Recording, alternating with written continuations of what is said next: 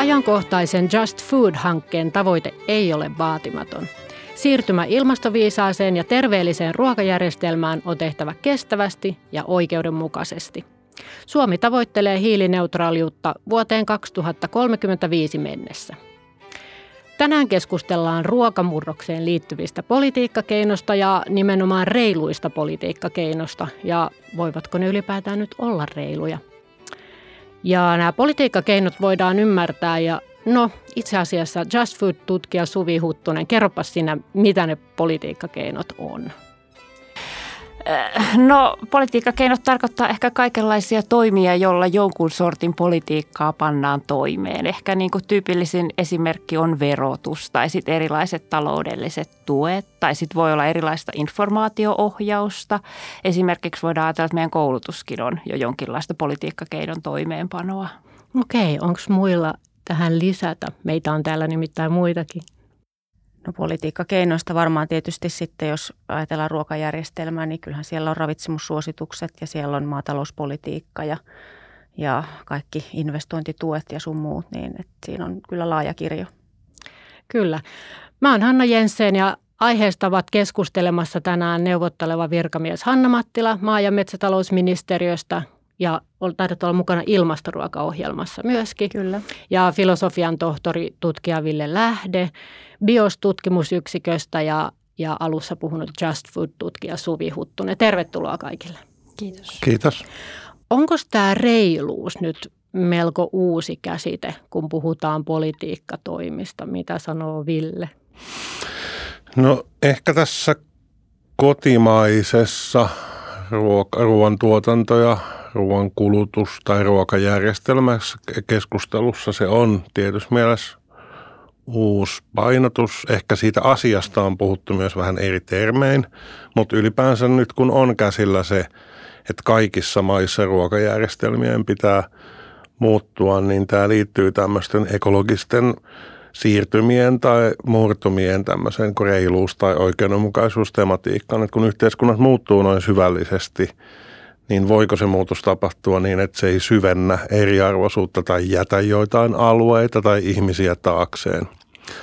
Mutta sitten tietysti globaalista näkökulmasta tämä reiluus ja oikeudenmukaisuus on ollut hyvin niin pitkällinen aihe, paljon pitkällisempi aihe. Että se tietysti tässä rinnalla koko ajan kulkee tämän kotimaisen reiluuskeskustelun ohella. Suvi, kertoisitko sä esimerkki jostakin tämmöisestä ruokajärjestelmän osa-alueesta, johon on niin tarvittu tai tarvitaan tällaisia reiluusarvioituja politiikkakeinoja. Niin toi oli ehkä hyvä, kun sä täsmensit reiluusarvioituja, kun mä jotenkin haluaisin tuoda esiin, että me ei oikeastaan haluta varmaan missään, että meillä olisi epäreiluja politiikkakeinoja, että jotenkin se on lähtökohtaisesti aina välillä tuntuu, että tämä meidän keskustelu reiluista politiikkakeinoista on sinällään jotenkin ihan absurdia. Että eikö meidän pitäisi voida olettaa, että meidän eduskunta tekee meille reilua politiikkaa, kun heidät on sinne ikään kuin demokraattisesti päätetty. Mutta jos miettii ruokajärjestelmää, niin varmaan ehkä se klassikkoesimerkki, mikä ensimmäisenä tulee monellekin mieleen, on nimenomaan turvemaiden, turvemaiden viljely ja se siellä tavallaan yksittäisten viljelijöiden asema. Eli voidaan ehkä ajatella, että se on hyvin vähän siitä viljelijästä itsestään kiinni tai omassa, omissa käsissä se, että sattuuko hänellä olemaan turvemaita siellä viljelyksessä. Niin sitten jos, jos sieltä aletaan vaatia kovin suuria muutoksia niihin viljelytapoihin ja muihin, niin se pitää, pitää tehdä sillä tavalla, että, että sit otetaan ne viljelijät siihen mukaan, niiden keinojen pohditaan ja mietitään, että, että millä tavalla se saadaan tehtyä niin, ettei, ettei tämän takia sitten ajeta heiltä elinkeinoa alta, alta pois. Ja kansainvälinen hyvä esimerkki on esimerkiksi muistaakseni Sri Lankassa, jossa tehtiin tämmöinen hyvin nopea siirtymä luomutuotantoon ilman minkäänlaista valmistautumista, ei minkäänlaista koulutus- ja muu kehitystä. Ja ihan niin tämmöisellä perinteisellä niin kuin teollisesti lannotetulla ja teollisesti torjunta-aineita käyttävällä viljelyksellä oleva pelto noin vain muutu luomukelpoiseksi. Se vaatii niin kuin hyvin pitkän siirtymän ja semmoisen hybridivaiheen, niin se on jo lähtökohtaisesti epäreilua politiikkaa, jos ei huomioida siitä, miten ihan biologisella ja ekologisella tasolla se ruoantuotanto toimii. Onko siitä jo mitään tietoa, että miten kävi? Onko siitä kauan aikaa, kun tämä tapahtui? Siis se on käynnissä ja se ei ole onnistunut mm. ja sitä ollaan vetämässä taaksepäin. Siis sadot totta kai tipahtaa, jos ilman mitään koulutusta ja valmistautumista pitää luopua lannatteista. Ja tuossa ehkä oli hyvä, että nostit esiin justiin tuon koulutuksen, että tavallaan niin kuin ei ehkä tarkoiteta sitä, että reilun politiikkakeinon tarvii itsestään ja yksinään olla se reilu, vaan että puhutaan niin kuin kimpusta ja siitä, että on justiin erilaisia tukimekanismeja ja muita, mitä sitten kehitetään siihen ympärille. Joo, niin kuin yleisesti ottaen tämä musta niin kuin reiluus ja oikeudenmukaisuus, sehän nyt on tavallaan niin kuin politiikan puheessa nyt ollut tässä nyt muutaman vuoden ajan, mutta edelleenkin se on hirveän hähmäinen termi.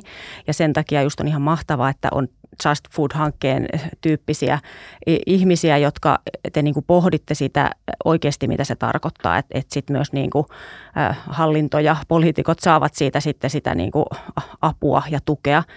Ja, ja kyllä me sitten niin kuin esimerkiksi ilmastoruokaohjelman valmistelussa kyllä me niin kuin, tavallaan meillä on se reiluus ja oikeudenmukaisuus siinä ajatuksena, mutta just, että me saadaan niitä, niitä välineitä, niin, niin, niin sitten se on, se on tärkeää.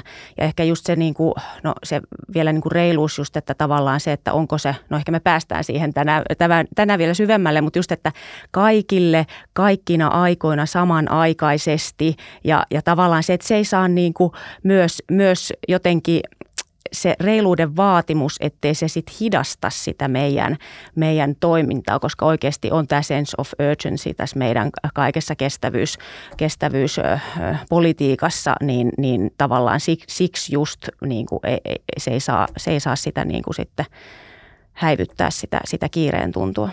Tämä on itse asiassa yleinen piirre hirveän monen tämmöisen poli- politiikkaan siirtyvän käsitteen kohdalla. Siis tämä reiluushan on tullut tämmöisestä niin kuin oikeudenmukaisen reilun siirtymän terminologiasta, joka liittyy just näihin ekologisiin muutoksiin. Että just transition-termi, joka on sitten omaksuttu muun muassa kotimaiseen keskusteluun, niin reiluus, kestävyys, kaikenlaiset termit, joilla voi olla aika tarkkakin. Se alkuperä väistämättä niin kuin hähmääntyy, niin kuin sä sanoit politiikassa. Ja silloin on hirveän tärkeää, että tutkijat yrittää käyttää termejä suunnilleen samalla tavalla ja just esimerkiksi virkamiehistö ymmärtää sen, että poliitikot tietysti jo media väistämättä menee semmoiseen määrittelypeliin ja tahalliseenkin hämäryyteen, mutta sitten jos on se tietty kivijalka, jossa yritetään palauttaa keskustelua ja määritellä niitä termejä, niin se antaa sille kommunikaatiolle jonkinlaista rakennetta. Tämä, mä voin palata tähän esimerkiksi ruokaturvan kohdalla myöhemmin, kun se on hyvä esimerkki tästä. Hanna, jatka vaan vielä. Joo, vielä sit se, se, että siis eihän ruokajärjestelmä ei ole tälläkään hetkellä reilu ja oikeudenmukainen. Että tavallaan se, että ai nyt me yhtäkkiä aletaan vaatia sitä reiluutta ja oikeudenmukaisuutta, kun meidän pitäisi niin kuin ilmastokriisi ratkaista. Mutta eihän se niin kuin pidä paikkansa. Meillä on, on siis ravitsemus vinksallaan ja, ja, ja viljelijöiden tulotaso on heikko ja kaikkea muuta. Että tavallaan että, että se, se on hyvä muistaa. Joo, ja tämä on on se paitsi globaalia e, mm. eri, e, niin kuin e, eriarvoisuutta ja epäoikeudenmukaisuutta, mutta nimenomaan myös kansallisella tasolla. Yhdysvalloissa on esimerkiksi viljelijöiden, maanviljelijöiden itsemurhat on nousseet hyvin jyrkästi. Viimeisen parin vuosikymmenen aikana siitä nousi siellä aika isokin tämmöinen yhteiskunnallinen keskustelu siitä, että miten voi olla, että ihmiset, jotka ruokkii satoja ihmisiä, tekee jatkuvasti työtä, ei niin saa minkäänlaista turvaa elannosta. Eiköhän tämä ollut myös tietysti Suomessa keskustelussa. Kyllä. Onko Hanna sun kohdalla esimerkiksi, kun katsot tätä nimenomaan ravitsemuksen ilmastoruuan näkökulmasta, niin vaikka, että mitä, miten mahdollista se olisi, että ravitsemussuosituksiin liitettäisiin ympäristökriteereitä?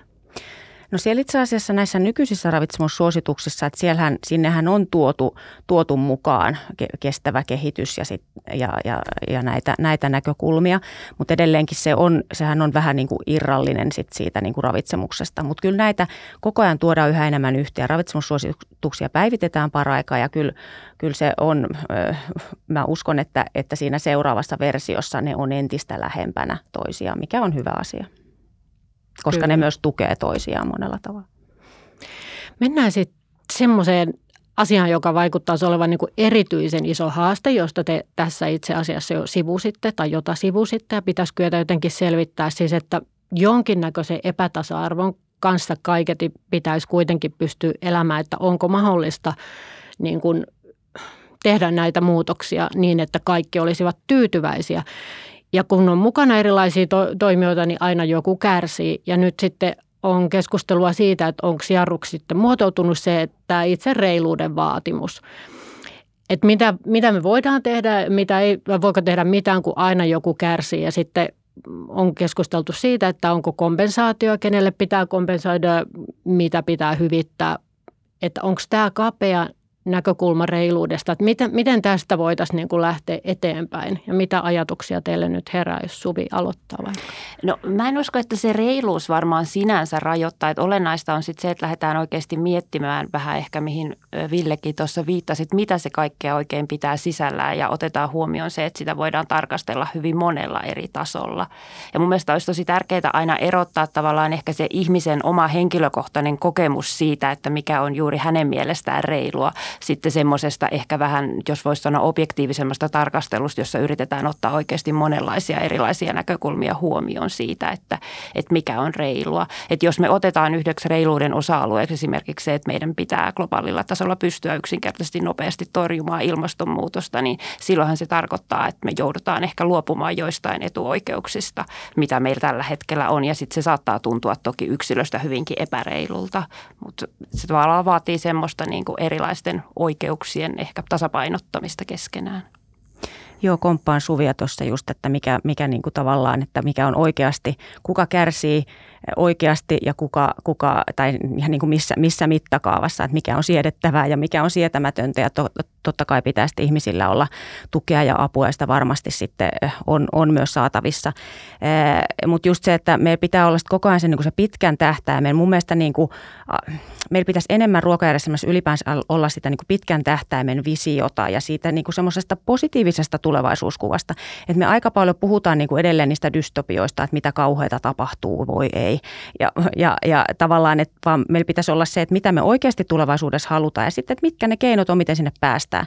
Ja, ja sitä ennakointia ja just se, että, että se, niin kuin se re, reiluusvaatimus tässä, niin se ei saa, se ei saa, niin kuin sitä, se ei saa tarkoittaa sitä, että mikään ei koskaan muutu, koska silloinhan se on hemmetin epäreilua, jos me ei niin kuin, äh, nähdä niitä tulevia. Siis toimintaympäristö muuttuu välttämättä, maailma muuttuu ja, ja siihen, siihen pitää sopeutua niin sehän on reilua, että jos ei me sopeuduta niihin, siis, tai siis se on epäreilua, jos ei me sopeuduta niihin tuleviin muutoksiin, että se se, se vasta epäreilu onkin.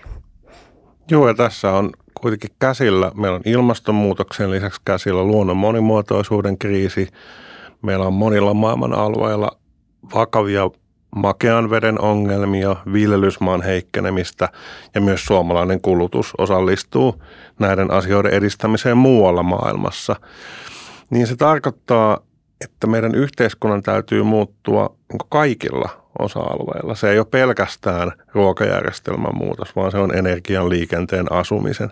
Ja ehkä siinä on sitten se isompi oikeudenmukaisen ja reilun siirtymän ajatus, että sitä muutosvastuuta ei pidä se syyllisyyttä tai mitään sälyttää vain yhdelle sektorille, vaan pitää pystyä tekemään koordinoitua samanaikaista siirtymää totta kai sit silloin se tarkoittaa, että se uhriutuminen tavallaan, että miksi meitä vaan käsketään muuttumaan, niin se ei sitten enää saa olla se jatkuva poliittinen strategia. Että jos kaikkia pyydetään muuttumaan, niin sitten ei pitäisi kenenkään valittaa, että me nyt ollaan näitä ainoita.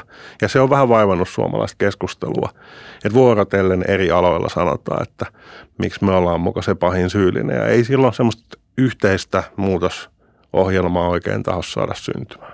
Mutta ehkä sitten toki pitäisi pystyä myös ottamaan huomioon, että ihmiset on tosi erilaisissa lähtökohdissa lähtemään siihen muutokseen ja tavallaan huomioida se, ehkä se mihin Hanna viittasi tässä aikaisemmin, että se ruokajärjestelmä ei ole tälläkään hetkellä epäreilu, niin esimerkiksi viljelijöiden keskuudessa on hyvin erilaisia valmiuksia lähteä, lähteä ruokamurrokseen mukaan. Ja tavallaan tämmöisten huomioiminen on tosi tärkeää. Ollaanko me oltu niin kuin tällaisessa vastaavanlaisessa tilanteessa ihmiskuntana milloin viimeksi, että se muutos on jotenkin näin niin kuin valtava jokaisella alueella. Onhan maailmassa aina ollut muutostilanteita, mutta pystyykö sitä verrata johonkin tiettyyn aikaisempaan tapahtumaan? Mun mielestä ei, koska tällaista edes siis teollistumis, teollis, te, teollistuminen mm. ei ollut samalla tavalla globaali. Se tapahtui kuitenkin vaiheittain eri alueilla ja se oli jatkuvaa luonnonvarojen ja energian lisäkäytön kiihtymistä ja toisen maailmansodan jälkeen se vauhti on koko ajan vain kiihtynyt. On paljon helpompi mullistaa järjestelmää, kun on koko ajan paukkuja lisää. Nyt pitäisi niin kuin pärjätä vähemmällä, tehdä määrällisesti ja laadullisesti valtava mullistus ja kuitenkin säilyttää mahdollisuudet hyvään elämään mahdollisimman laajalla ihmisjoukolla. Joo, ja just, just varmaan näin, että, että sitten nämä, niin nämä eri asiat liittyy niin syvästi toisiinsa. Ja se on, se on hemmetin vaikeaa päästä siitä niin kuin omasta, o, omasta alasta ja huomata, että hei, että kuinka nyt vaikka ruoka liittyy energiajärjestelmiin aivan siis oleellisesti, mutta kuitenkin sit, se ei ole ehkä vielä ollut täysillä mukana.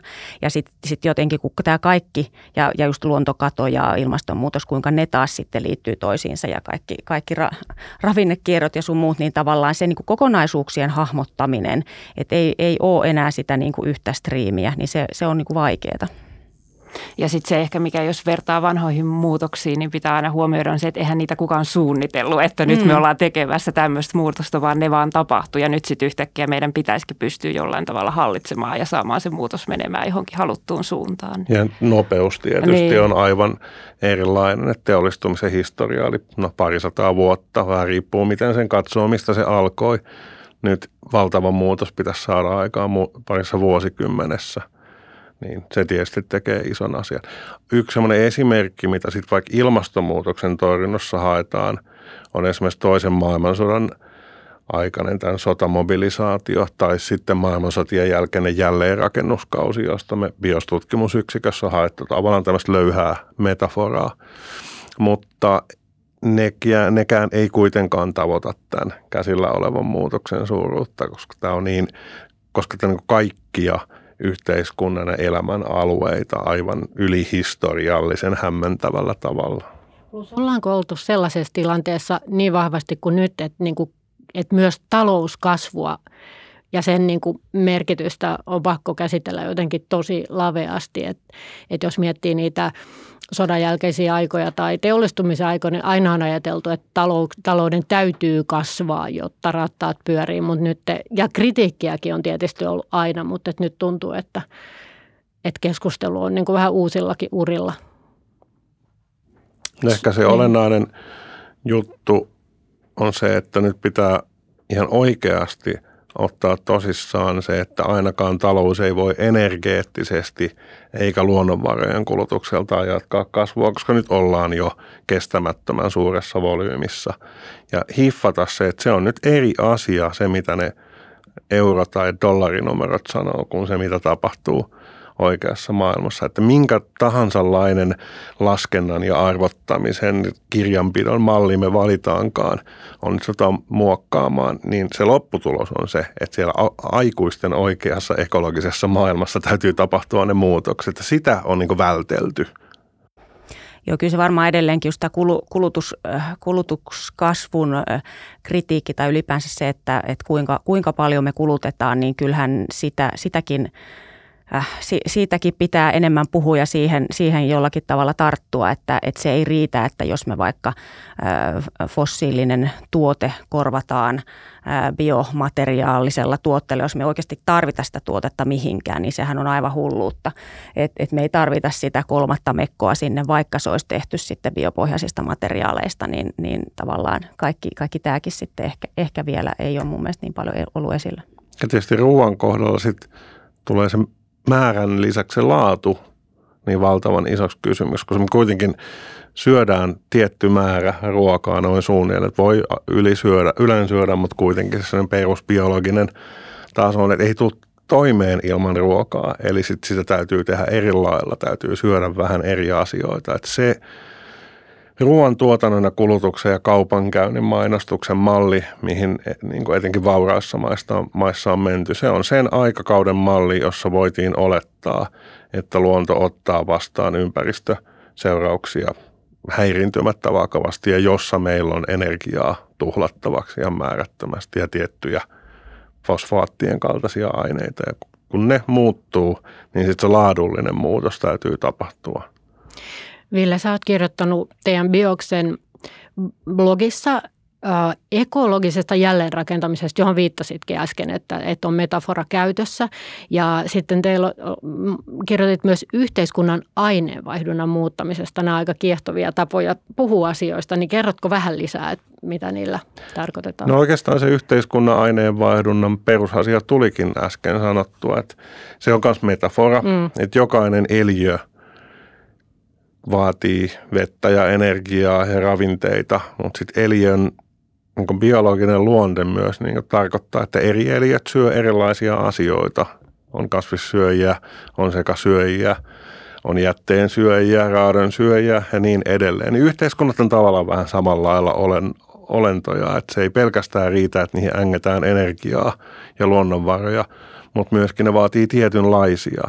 Ja nyt me ollaan fossiilieläin yhteiskuntana ja meidän pitäisi muuttua toisenlaiseksi eläimeksi. Ja sitten tulee tavallaan semmoisia, siinä aineenvaihdunnan muutoksessa tulee semmoisia visaisia kysymyksiä eteen, kun Hanna viittasi tähän vaikkapa fossiilituotteiden korvaamiseen. Jos me halutaan käyttää biomassaa vaikkapa fossiilituotteiden korvaamiseen, niin me ei voidakaan kuluttaa niin paljon asioita kuin aikaisemmin, koska ne fossiilituotteet on esimerkiksi energiassa niin tiukkaan pakattuja – että meillä kollegat kävi ilmi, just, tai kävi lävitte suomalaisten teollisuuden alojen tämmöisiä muutostiekarttoja, jossa just metsäbiomassaa haluttiin käyttää energiaa lisäksi tosi monenlaisiin tarkoituksiin. Ja joo, se on niin teknisesti mahdollista, mutta sitten pitäisi myös yhteen laskea, että paljon siellä ollaan sitä käyttämässä ja siellä ollaan käyttämässä niin enemmän kuin metsät voi teoriassakaan Suomessa kasvaa. Et se ei ole ihan myöskään niin, että me säilytetään elämäntapa – vaihdetaan sitä niin kuin safkaa, mitä syödään näin niin kuin metaforisesti, vaan meidän pitää silloin muuttua meidän yhteiskunnan koon, meidän liikennopeuden, kaikkien meidän käyttäytymisen tapojen. Eli meistä tulee kirjaimellisesti niin eri otuksia. Suvi, onko kun puhutaan näin isoista muutoksista ja näin valtavasta aineenvaihdunnan ympäri kääntämisestä, niin onko tämä mahdollista ilman niitä politiikkakeinoja ja ihan niin kuin puoluepolitiikkaa? Että tarvitaanko me sitä isoa ohjaavaa kättä? Onko tämä mahdollista ilman sitä? No en mä tiedä, onko se mahdollista. Se on jotenkin aika iso kysymys. Se Ehkä on. mä yritin koko ajan miettiä, tota, että, että jos miettii esimerkiksi mitä meidän hankkeessa tavallaan mietitään politiikkakeinojen kanssa, niin se menee kuitenkin niin semmoiseen tavallaan konkreettiseen jokapäiväiseen arjen tekemiseen, missä ei ehkä niin kuin pystytä miettimään niin kuin noin suuria linjoja. Että se, että niin kuin tehtäisiin jotain noin, noin isoa muutosta, niin, niin, niin se ei ehkä niin kuin arjen politiikkakeinoilla ihan tapahdu, vaan se vaatisi tosi semmoisia ison, ison linjan muutoksia ehkä jossain niin kuin valtion isoissa, isossa politiikassa jopa ihan globaalilla tasolla. Että missään tapauksessa ei ole niin kuin Suomen, Suomi ei pysty yksinään lähtemään tuommoista viemään eteenpäin. Ja sitten ilman muutahan siihen tarvitaan yritysmaailmaa ja kaikkia mahdollisia mukaan. Kyllä. Kerrotko Suvi, kun kevättalven, tämän vuoden kevään, kevättalven aikana niin 70 osallistujaa ympäri Suomea pohti 13 keskusteluryhmässä tätä ruokajärjestelmää ja, ja sitä koskeva ilmastopolitiikan reiluutta. Niin millaisia tuloksia siellä saatiin, jos sä kerrot jotain niistä? No me tosiaan tässä hankkeessa me nojauduttiin meidän murrospolkuihin, eli siellä ihmiset keskusteli toisaalta maankäytön muutoksista, toisaalta ruokavalion muutoksista ja sitten erilaisista teknologisista murroksista, mitä voi liittyä toisaalta niin ruoanvalmistukseen ja, ja sitten ruoan tuotantoon. Niin siellä, no itse asiassa ne keskustelut oli sinällään ö, tosi mielenkiintoisia ja siellähän tuli ehkä aika paljon erilaisia näkemyksiä, mutta ehkä niin kuin se päällimmäinen havainto, mikä meille jäi nimenomaan tuohon oikeudenmukaisuuteen liittyen, niin peilautuu ehkä tähän keskusteluun mitä me käytiin jo tuossa vähän aikaa sitten ja, ja liittyi siihen, että, että tavallaan ihmisille on tosi hankalaa lähteä ajattelemaan sitä oikeudenmukaisuutta kovin laajasti, etenkään millään globaalilla tasolla, vaan helposti se pelkistyy niin kuin nimenomaan siihen omaan kokemukseen ja nimenomaan siihen omaan asemaan siinä ruokajärjestelmässä, mikä on tosi tavallaan niin kuin tärkeää saada tietää ne niin kuin erilaiset näkemykset, mitä siellä on, mutta sitten siellä ehkä tulee helposti se riski, että koetaan, että, että oikeudenmukaisia keinoja on pelkästään ne niin kuin tosi vapaaehtoiset keinot, kaikenlainen semmoinen informaatioohjaus ja sitten tietysti kaikki taloudelliset tuet, mitä, mitä niin kuin voidaan saada. Mutta sitten semmoiset erilaiset kiellot ja pakot, niin, niin ne alkaa heti tuntua tosi epäoikeudenmukaisilta. Ja tämä ei tosi välttämättä tarkoita, että se edes kohdistuisi niin kuin itseensä, vaan sitten se on helppo, helppo samaistua ja ajatella, että jonkun asian kieltäminen joltain toiseltakin, niin sehän on heti epäoikeudenmukaista sen toisen näkökulmasta. Et se ehkä toi tosi selvästi esiin, että me tarvitaan semmoisia, mitä me tässä hankkeessakin ollaan kehittämässä erilaisia kriteerejä sille, että mitä kaikkia asioita pitää ottaa huomioon, että oikeasti voidaan niin kuin kartoittaa sitä, että mikä on oikeudenmukaista, jotta sitten tavallaan ottaa, osataan niin kuin suhteuttaa niitä erilaisia näkökulmia, mitä ihmisillä on ja, ja arvioida niitä sitä vasten ja sitten luoda sieltä ehkä semmoinen vähän, vähän laajempi kokonaisnäkemys siitä, että mitä ne oikeudenmukaiset politiikkakeinot sitten oikein voisi olla. Niin, eli ei haluttu julkista sääntelyä lisää, mitä, miltä se kuulostaa Ville ja Hannan korvissa? No jos mä vaikka aloitan, niin tuli, tuli paljon asioita mieleen, koska varmaan, varmaan, tai siis no to, toki näissä keskusteluissa voin hyvin kuvitella, että se näin voi mennä, mutta että mun mielestä tarvii siis valtavasti erilaisia keinoja. Siellä tarvitaan sitä, tarvitaan sääntelyä, tarvitaan ohjausta ja, ja sitten niitä vapaaehtoisia, mutta usein ne vapaaehtoiset keinot ei vaan riitä. Mutta monta kertaa nyt tuntuu sitten, että niin kuin säkin mainitsit, nämä niin kuin sijoittajat ja yrittäjät, että nyt alkaa oikeasti siellä tapahtuu niin paljon, että, että sieltä, sieltä vaikka ruokajärjestelmän, että sieltä tavallaan vaikka tulee sitä, sitä painetta myös siihen tuotantoon ja tukea ja apua, kaikkea niin kuin sopimustuotannossa, millä tavalla sitten saa preemiota siitä, siitä, jos ottaa jotain tiettyjä menetelmiä käyttöön tai näin poispäin. Että et kyllä, kyllä niin kuin tarvii monenlaista. Ja sitten mikä tä, tällä viikolla oli Hesarissa juttua tästä Slashista, jossa sitten oli Steve Jobsin rahoittaja tai sijoittaja rahojen sijoittaja ollut tullut Eurooppaan etsimään näitä, näitä sijoitettavia kohteita, koska täällä on sääntely niin pitkällä. Niin, niin kyllähän minusta se oli niin kuin taas, taas yksi selvä, selvä viesti siitä, että kuinka sääntely myös luo niitä innovaatioita. Että just tämmöisenä hallinnon puolustuspuheenvuoron pidän tässä nyt. On ja ehkä mä täydentäisin tuohon, että tavallaan että mäkin olen hyvin samaa mieltä, että sitä sääntelyä varmasti tarvitaan. Ehkä tämä tuo esiin sit niitä just niitä täydentäviä keinoja, mitä sen sääntelyn tueksi mm, tarvitaan, mm, jotta näin. se niin kuin vähän pehmentää joo, sitä, siinä on sitä siis muutosta. La, joo, että. Ehdottomasti just näin laaja kirjo ja siellä mainittiin tämä koulutus, te mm. aikaisemmin mm. puhuitte, niin ehdottomasti just sitä, sitä niin kuin, että siellä on niin kuin paljon, paljon erilaisia ke, tukea, tukea ja apua ja, ja kannustinta sitten. Joo, kyllä siis ihan selvää, että – valtio toimijana tai tahona niin ainoa, joka voi luoda sellaista yhtenäistä koordinoivaa ja niin samaan suuntaan vievää kehystä. Ei se tällä hetkellä nyt ei sellaista vahvaa ekologisen siirtymän politiikkaa ole käynnissä. Euro- Euroopassa on yritys tähän New Dealiin, mutta ei se nyt tällä hetkellä ihan kyllä kannata tarpeeksi pitkälle. Mutta näin se on, että ei ne muut keinot, ne vetää niin helposti eri suuntiin, ne riitelee keskenään. Siis voidaan yrittää hyviä asioita niin kiiravin keinoin, että ne vie toisiltaan resursseja, vie vähän eri kursseille. Mutta on sen verran kiire ja ni, pitää tapahtua niin monia asioita yhtä aikaa toisiaan tukien, että siihen tarvitaan valtion kaltaisia toimijoita. Ja se on tavallaan just tämän ekologisen jälleenrakennuksen tai Yhdysvalloissa Green New Dealin. Näitä niin käsitteitä on ympäri maailmaa monia, jossa on vähän samankaltainen idea, että se valtio on se ohjaava elin ja se ei tietenkään itse itsestään synny. Se vaatii silloin kansalaisyhteiskuntaa, puolueita, ammattiliittoja, kansalaisjärjestöjä, jotka luo sitä painetta siihen suuntaan. Tota, mua kiinnostaa kysyä Suvi tuosta, kun on mainittu, puhutaanko eri asiasta, kun mietitään, että pitäisi niin kaikkien lähteä yhtä aikaa, niin Just Foodissa on murrospolkuja. Ja eikö niiden ajatus ole se, että asiat tapahtuu vähän limittäin ja yksi sysää toisen liikkeelle ja niin kuin, miten siinä nähdään siitä ajotuksesta, miten asiat etenee aikajanalla? No siis ne murrospoluthan ei ole mitenkään sillä niin kuin toisiaan poissulkevia, vaan siinä on ehkä haluttu niin kuin nostaa esiin semmoisia erilaisia kehityskulkuja, joita varmasti kaikkia tulee tapahtumaan ihan yhtä aikaa.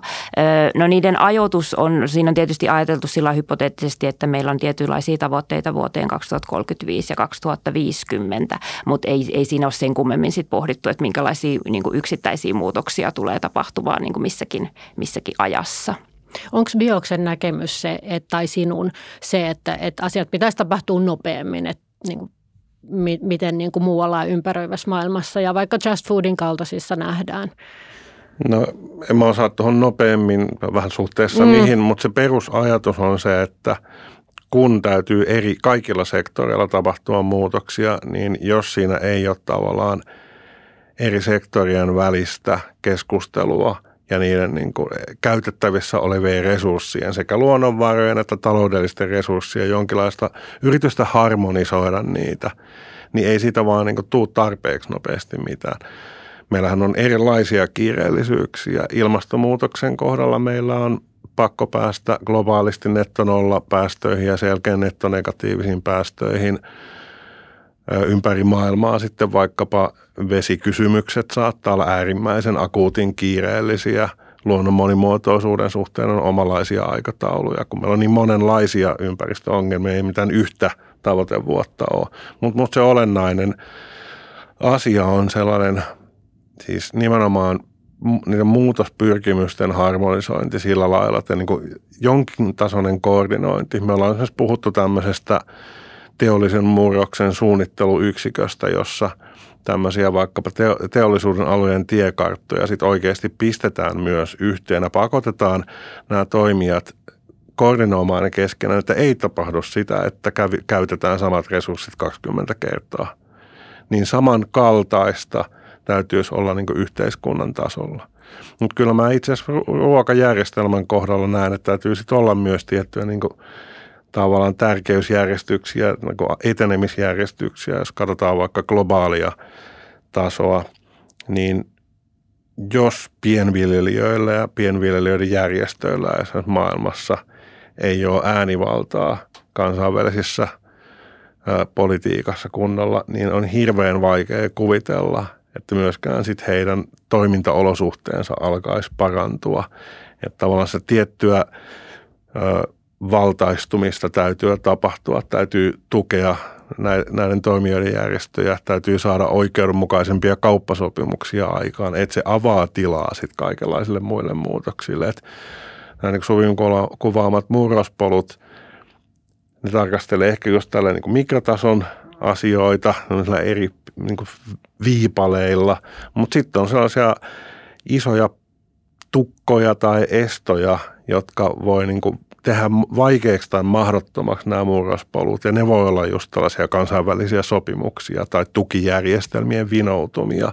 Ja sitten jos vääntää sitä vipua, niin sitten ne muutokset voi lähteä – menee kiireellisemmän. Että kyllä se on tietty niin kuin mittakaavaerot ja prioriteettierot näissä täytyy myös pitää mielessä. Kyllä. Puhutaan muutama sana siitä ruokaturvasta, johon Ville mainitsitkin sitten, sitten ähm, tai mainitsit tuossa alussa. Millä tavalla ruokaturva ihan kokonaisuutena liittyy tähän ruokajärjestelmän kestävyysmurrokseen? Kuka haluaa aloittaa? Olipas iso kysymys. niin on. Mitä meidän Li- ainakin liittyy, pitäisi kyllä liittyy. liittyy. kyllä, mitä meidän ainakin pitäisi tällä hetkellä siitä ajatella. No ehkä lyhyesti voi avata tämän sillä lailla, että tämä, tässä on esimerkki siitä, miten tutkijoiden ja virkamiesten ja mielellään toimittajienkin kannattaisi puhua sit selkeästi samasta asiasta – Kansainvälisessä keskustelussa ruokaturvalla viitataan käytännössä yksilöiden kykyyn saada ruokaa, pystyä käyttämään sitä turvallisesti niin, että se on, olosuhteet on vakaat. Suomessa tahdotaan liian usein puhua ruokaturvasta käytännössä kansallisen huoltovarmuuden ja omavaraisuusasteen näkökulmasta. Eli puhutaan niin ihan eri asioista ja silloin voidaan tavallaan olla olevinaan – että puhutaan samasta, mutta käydään niin kahta eri keskustelua päällekkäin ja sehän vaan sekoittaa asioita. Myönnän ainakin heti syyllistyväni siihen, että ajattelen aina kansallisella tasolla. Miten Suvi Just Food näkee, millä tavalla teidän hankkeessa puhutaan ruokaturvasta?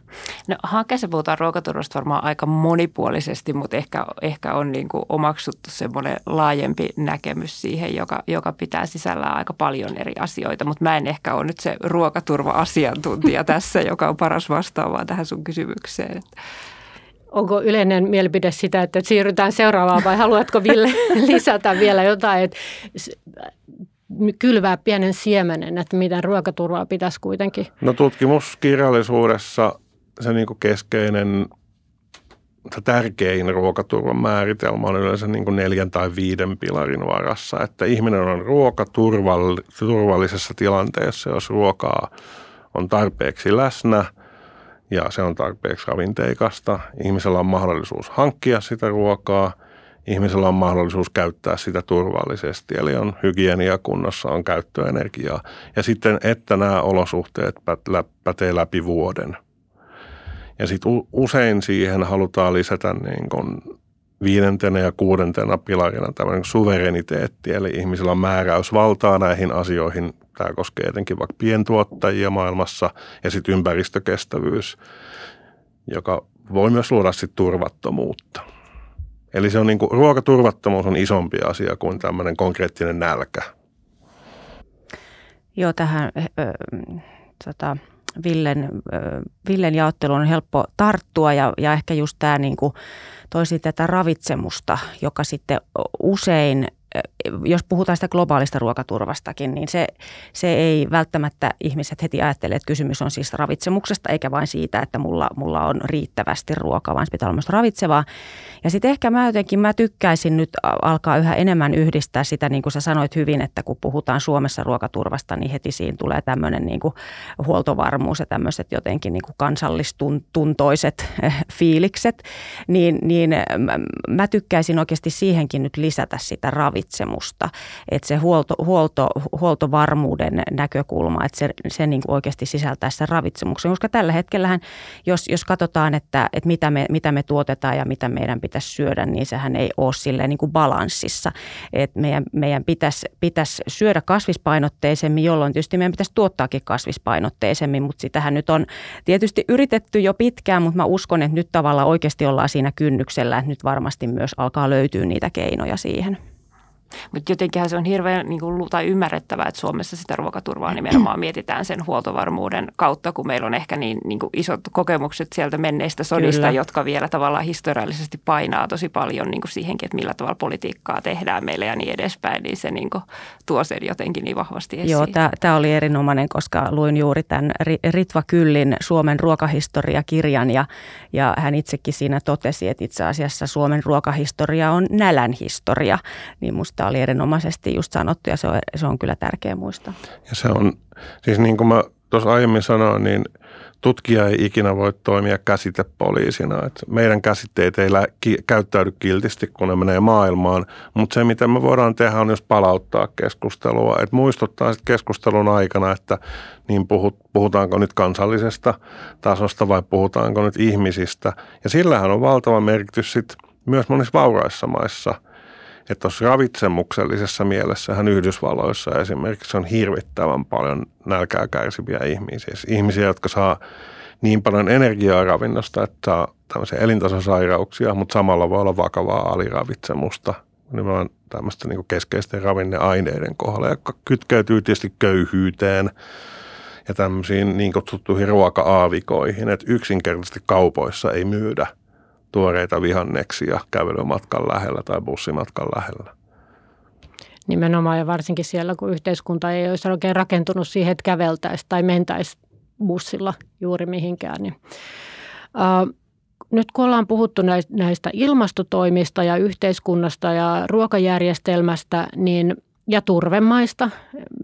Ei varmaan yhtäkään keskustelua voida käydä tästä aiheesta käymättä turvemailla ja lopulta tietenkin sitten päädytään siihen, että mitä se tarkoittaa maanviljelijälle ja vaikka jalasjärveläiselle maanviljelijälle. Nyt oli just Hesarissa muuten, en tiedä päädyinkö vanhaan, mutta kuitenkin näin semmoisen kuvallisen tarinan, missä oli kuvattu vaan siis ei tekstiä, vaan kuvia turvepellolta, että siellä tehdään töitä kuin viimeistä päivää. Ja, ja näistä näkökulmista tietenkin ne kuvat aukeaa vielä vähän eri tavalla kun tietää, mikä on, on taustalla ja mikä on tulossa. Mutta kuitenkin, että lopulta keskiöön tulee sitten se yksilö, yksilö ja mitä hänelle tapahtuu, niin pystytäänkö näillä reiluilla politiikkatoimilla auttamaan yksilöä? Se varmaan riippuu siitä, että mitä ne tulee olemaan, mutta mä niin. luulen, että se siellä on niin kuin se, se viimekätinen pyrkimys, että mm. tokihan yhteiskunta koostuu yksilöistä ja viime kädessä mm. ne on niitä yksilöitä, joihin ne vaikutukset osuu ja ne kaikki tukitoimenpiteet, mitä siellä ajatellaan tehtävän, niin ilman muuta niiden on tarkoitus mm. sitten auttaa niitä yksilöitä mm. eteenpäin, että se varmaan on siellä se olennainen pyrkimys. Mutta tapahtuuko se, jos mietitään vaikka työllistymistä tai työllistäviä, niin Ville, sä oot ainakin vähän kritisoinut, että et, et, et onko siellä, kun on niin kuin alasajoa, niin onko myöskin niin kuin ylösajoa nähtävissä, että jos ihmiset on menettämässä työnsä, niin autetaanko näkemyksesi mukaan heitä tällä hetkellä tai tulevaisuudessa tarpeeksi? Tämä alasajon ja ylös, ylösajon käsitepari, se on mun kollegan kollegan päästä syntynyt, mutta se on hirveän ilmaisuvoimainen ja se kuvaa just sitä, että täytyy olla tämmöinen kokonaisvaltainen suunnitelma. Että ei riitä, että meillä on ympäristöveroja ja erilaisia tämmöisiä niin kuin, ikään kuin alas ajavia toimia, että jostain tulee kalliimpaa ja sitten markkinat hoitaa sen, että sinne syntyy sitä uudenlaista edullisempaa ympäristöystävällistä tilalle, vaan täytyy myöskin rakentaa edellytyksiä, että ihmiset työllistyy, pystyy opiskelemaan niihin uusiin tehtäviin. Joskus se tarkoittaa sitä, että voi jatkaa samankaltaista työtä. Autoa rakentava ihminen voi siirtyä rakentamaan aurinkopaneeleja, mitä onkaan, tai sähköautoja. Maanviljelijä voi alkaa viljellä uudenlaisia asioita, mutta aina se ei onnistu – turvepellot vaan on niin hankala esimerkki siitä, että sen maan käyttäminen on ongelma. Ehkä kosteikkoviljely on yksi tapa niin kuin ratkaista se ongelma, mutta kyllä väistämättä tämmöiset yhteiskunnalliset siirtymät on myös kipeitä. Ei sitä niin pidä romantisoida, että me voidaan kivasti hoitaa kaikki. Silloin tarvitaan just paljon panostusta sosiaaliturvaan, paljon panostusta kouluttamiseen. Ja me ollaan puhuttu tämmöistä niin siirtymätyöllisyydestä, että miten eri sektoreilla tavallaan osa, niin osa työpaikoista on sellaisia, jotka on nyt kestävällä pohjalla, osa tulee häviämään ja sitten sinne niin kuin toiselle puolelle pitää synnyttää uudenlaista työllisyyttä niin, että kukaan ei putoa ihan täysin tyhjän pohjalle. Mutta ei se tarkoita sitä, että kaikki on ihan ruusuilla tanssimista, koska me tehdään yhteiskunnallisen aineenvaihdunnan mullistusta. Tai jos ei tehdä, niin sitten me ollaan vielä isommassa pulassa. Ja siihen varmaan sit pitää lisätä se, että ennen ole yhtään muista lähdettä, mutta joku tutkija sanoi, että tulevaisuudessa varmaan joudutaan asennoitumaan niin, että ihmisellä on 2-3 työelämää elämänsä aikana. Että se siitä uudelleen kouluttautumisesta voi tulla ihan niin kuin huomattavasti yleisempää kuin se on nykyään. Tai sitten voidaan tehdä vähän vähemmän töitä, mikä on se vanha ehdotus, Kyllä. jakaa sitä. Kyllä. Haluaisin tähän loppuun kysyä teiltä, että jos saisitte valita yhden muutoksen, joka tapahtuisi näiden onnistuneiden politiikkatoimien seurauksena, niin mikä se olisi? No mä voin vaikka aloittaa ja valitsen tämän lihan kulutuksen vähenemisen.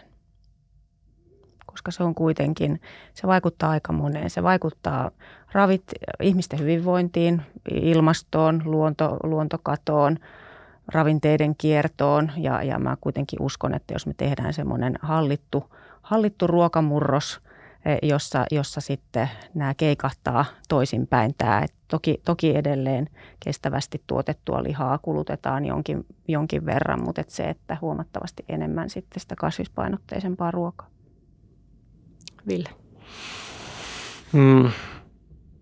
No koska oma työni liittyy globaaleihin kysymyksiin, niin valitsen globaalin toimen.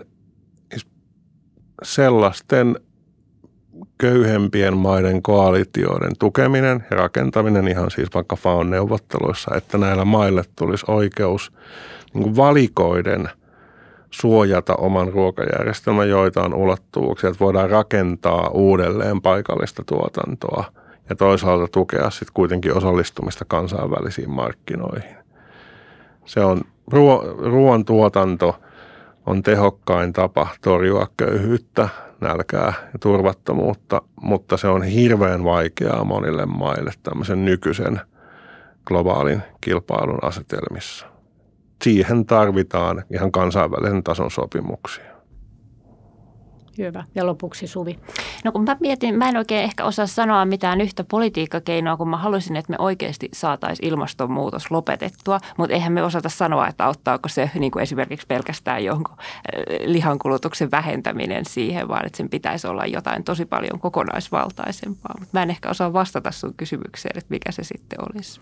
Jätetään siis kuulijat miettimään omaa vastaustaan tähän. Kiitos suuresti teille tästä keskustelusta.